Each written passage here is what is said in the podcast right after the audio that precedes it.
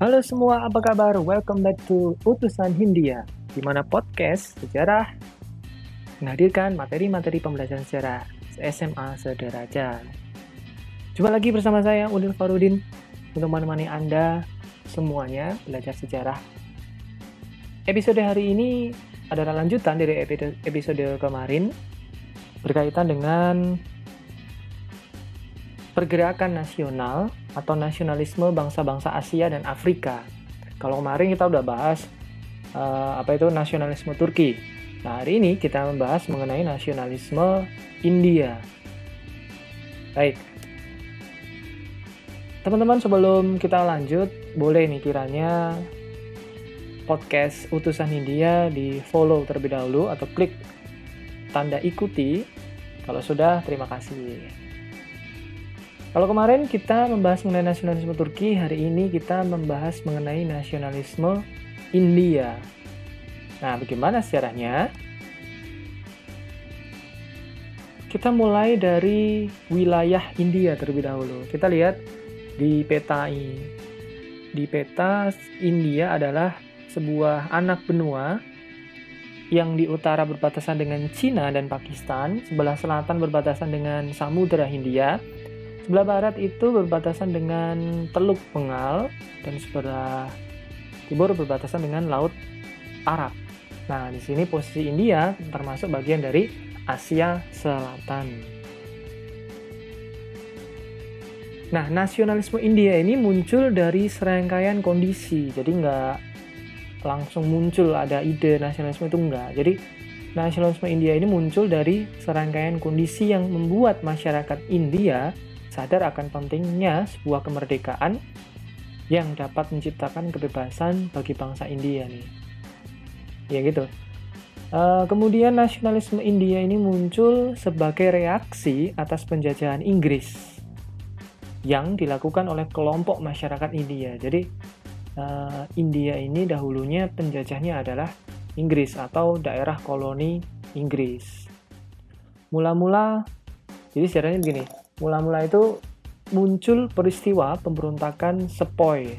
Nama pemberontakannya pemberontakan Sepoy ini.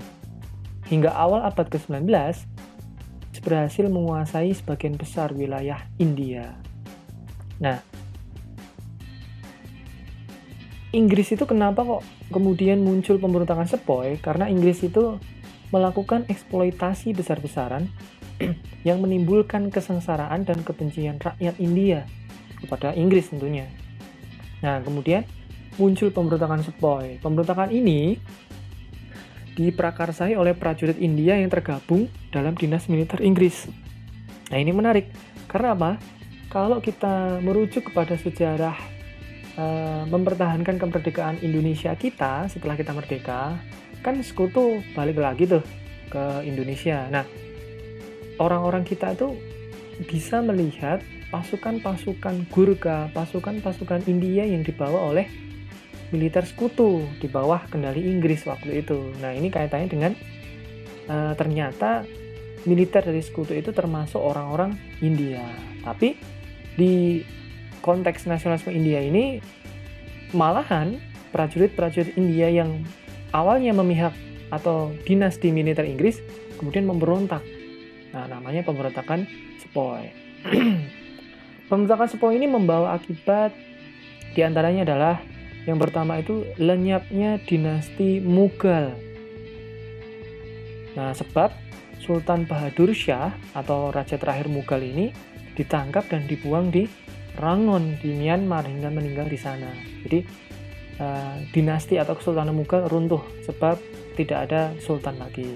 Dua, yang kedua itu AIC atau East India Company itu milik Bank Inggris. Selanjutnya, sejak tanggal 1 November 1858 itu dibubarkan dan secara resmi India diambil alih langsung oleh pemerintahan Inggris.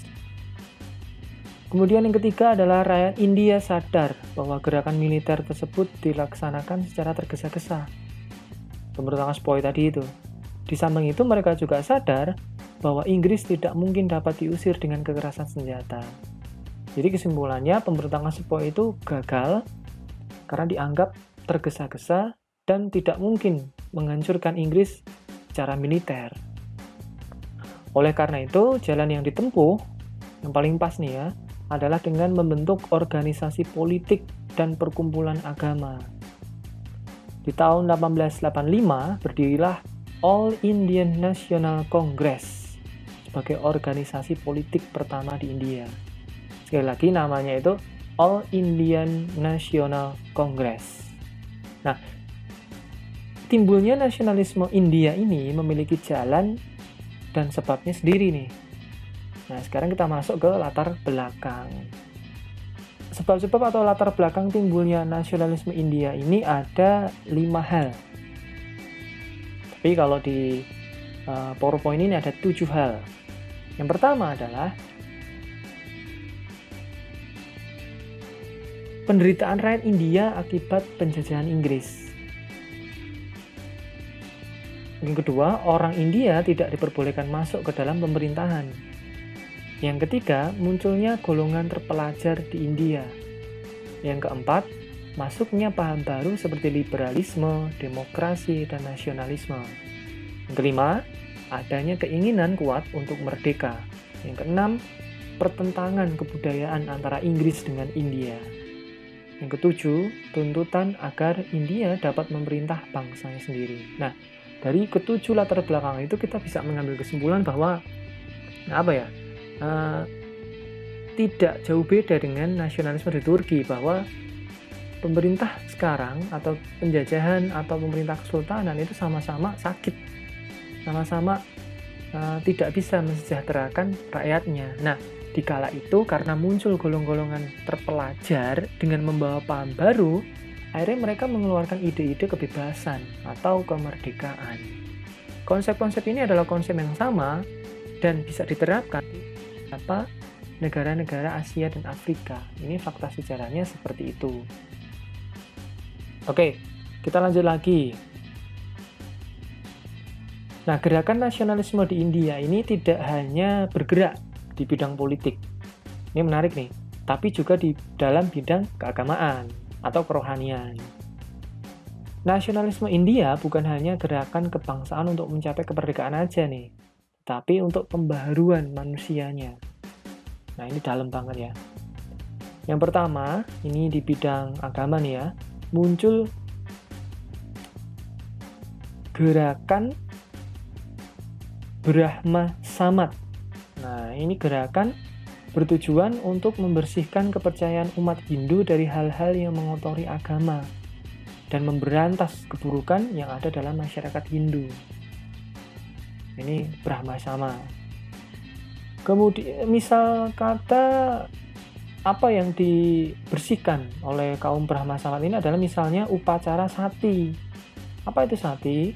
Sati adalah upacara uh, mengorbankan diri ketika ada suaminya, misal suaminya uh, meninggal korban perang. Nah, istrinya itu wajib untuk juga mati menyusul suaminya. Nah, ini menurut kaum Brahma Samat sebagai pembunuhan. Jadi, upacara saat itu dikampanyekan oleh Brahma Samat untuk dihapuskan saja karena termasuk dalam pembunuhan.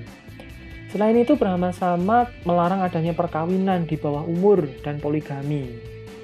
Karena waktu itu memang apa eh, kasta-kasta tinggi India memang banyak sekali praktik poligami maupun praktik menikahi anak bawah umur. Nah, tokoh yang terkenal dalam gerakan Brahma Samat ini adalah Ram Mohan Roy. Gak susah ya, Ram Mohan Roy. Oke, itu Brahma Samat. Yang kedua, uh, ada lagi gerakan Rah Rama Krishna. Sorry ya, Rahma Rama Krishna. Nah, gerakan Rama Krishna ini adalah aliran yang menghendaki kembali kepada ajaran agama Hindu yang murni. Tokohnya adalah Suami Vivekananda. Suami Vivekananda. Ini tokoh gerakan Ramakrishna atau pemurnian kembali ajaran-ajaran Hindu. Ada lagi gerakan nasionalisme secara politik nasional adalah tentu saja All Indian National Congress. Ini dibentuk tahun 1885. Kongres ini pada dasarnya merupakan majelis rakyat di mana duduk wakil-wakil rakyat India dari berbagai golongan dan etnis tentu saja agama juga beda yang berjuang sama atau sama-sama berjuang untuk mendapatkan kemerdekaan India. Nah, tempatnya ada di All Indian National Congress. Kemudian di tahun 1906 ternyata di dalam All Indian National Congress ini muncul perbedaan pendapat, khususnya golongan-golongan yang Muslim di India. Nah, waktu itu di tahun 1906 pada akhirnya kelompok Muslim keluar dari All Indian National Congress karena merasa tidak apa ya uh, pendapatnya tidak masuk dalam ranah mayoritas. Akhirnya mereka keluar dan mendirikan partai sendiri. Nah, partainya adalah Muslim League atau Liga Muslim dengan tokoh-tokohnya seperti Muhammad Ali Jinnah ini yang ketua ketuanya kemudian Likuat Ali Han dan Aga Han. Nah, jadi ini unik nih nama-nama Han itu ternyata kebanyakan adalah nama-nama Muslim. Syahrukan mungkin itu juga Muslim. Nah, kemudian yang kelima ini yang paling terkenal dan sejarahnya e, masyarakat dunia juga sudah tahu, yakni nasionalisme atau gerakan dari sosok atau seseorang yang sering menyebutnya Mahatma Gandhi atau Mahatma Karamchi Gandhi. Bagi orang India sendiri, Mahatma Gandhi ini ditetapkan sebagai bapak kemerdekaan India. Mahatma Gandhi dilahirkan di tahun 1869 di negara bagian Gujarat, sebelah barat India. Dengan nama kecilnya Mohandas Karamchand Gandhi. Nah, sebagai tokoh yang ditetuakan, yang disepuhkan di All Indian National Congress, jadi dia juga bagian dari anggotanya. Dia itu sangat-sangat menjiwai perjuangannya sehingga masyarakat India juga termotivasi untuk hanyut dalam perjuangan kemerdekaan India. Jadi orang ini memang penting sekali. Nah, apa saja ajarannya? Berbagai macam sumber sejarah menyebutkan ada empat ajaran utama dari gerakan Mahatma Gandhi ini. Yang pertama adalah ahimsa. Ahimsa ini artinya melawan musuh tanpa kekerasan fisik. Nah, itu gimana tuh maksudnya? Jadi, misal kita melawan, kita bertapa, kita uh, menulis, kita propaganda, kita uh, membuat wacana-wacana bahwa Inggris itu menyengsarakan rakyat, nah, itu termasuk dalam ahimsa. Melawan musuh tanpa kekerasan fisik. Yang kedua adalah hartal. Nah, ajaran hartal ini artinya pemogokan atau tidak melakukan pekerjaan apa pun sebagai protes terhadap peraturan yang tidak adil atau tanda berkabung untuk memperingati kejadian yang menyedihkan. Jadi, oleh Mahatma Gandhi ini masyarakat India disuruh untuk hartal atau mogok massal.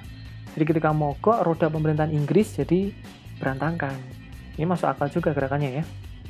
Yang ketiga adalah Satyagraha. Nah, ini sangat terkenal ini. Satyagraha ini adalah uh, perjuangan yang agak unik karena apa? Perjuangannya adalah tetap setia kepada kebenaran dan menolak bekerja sama dengan Inggris.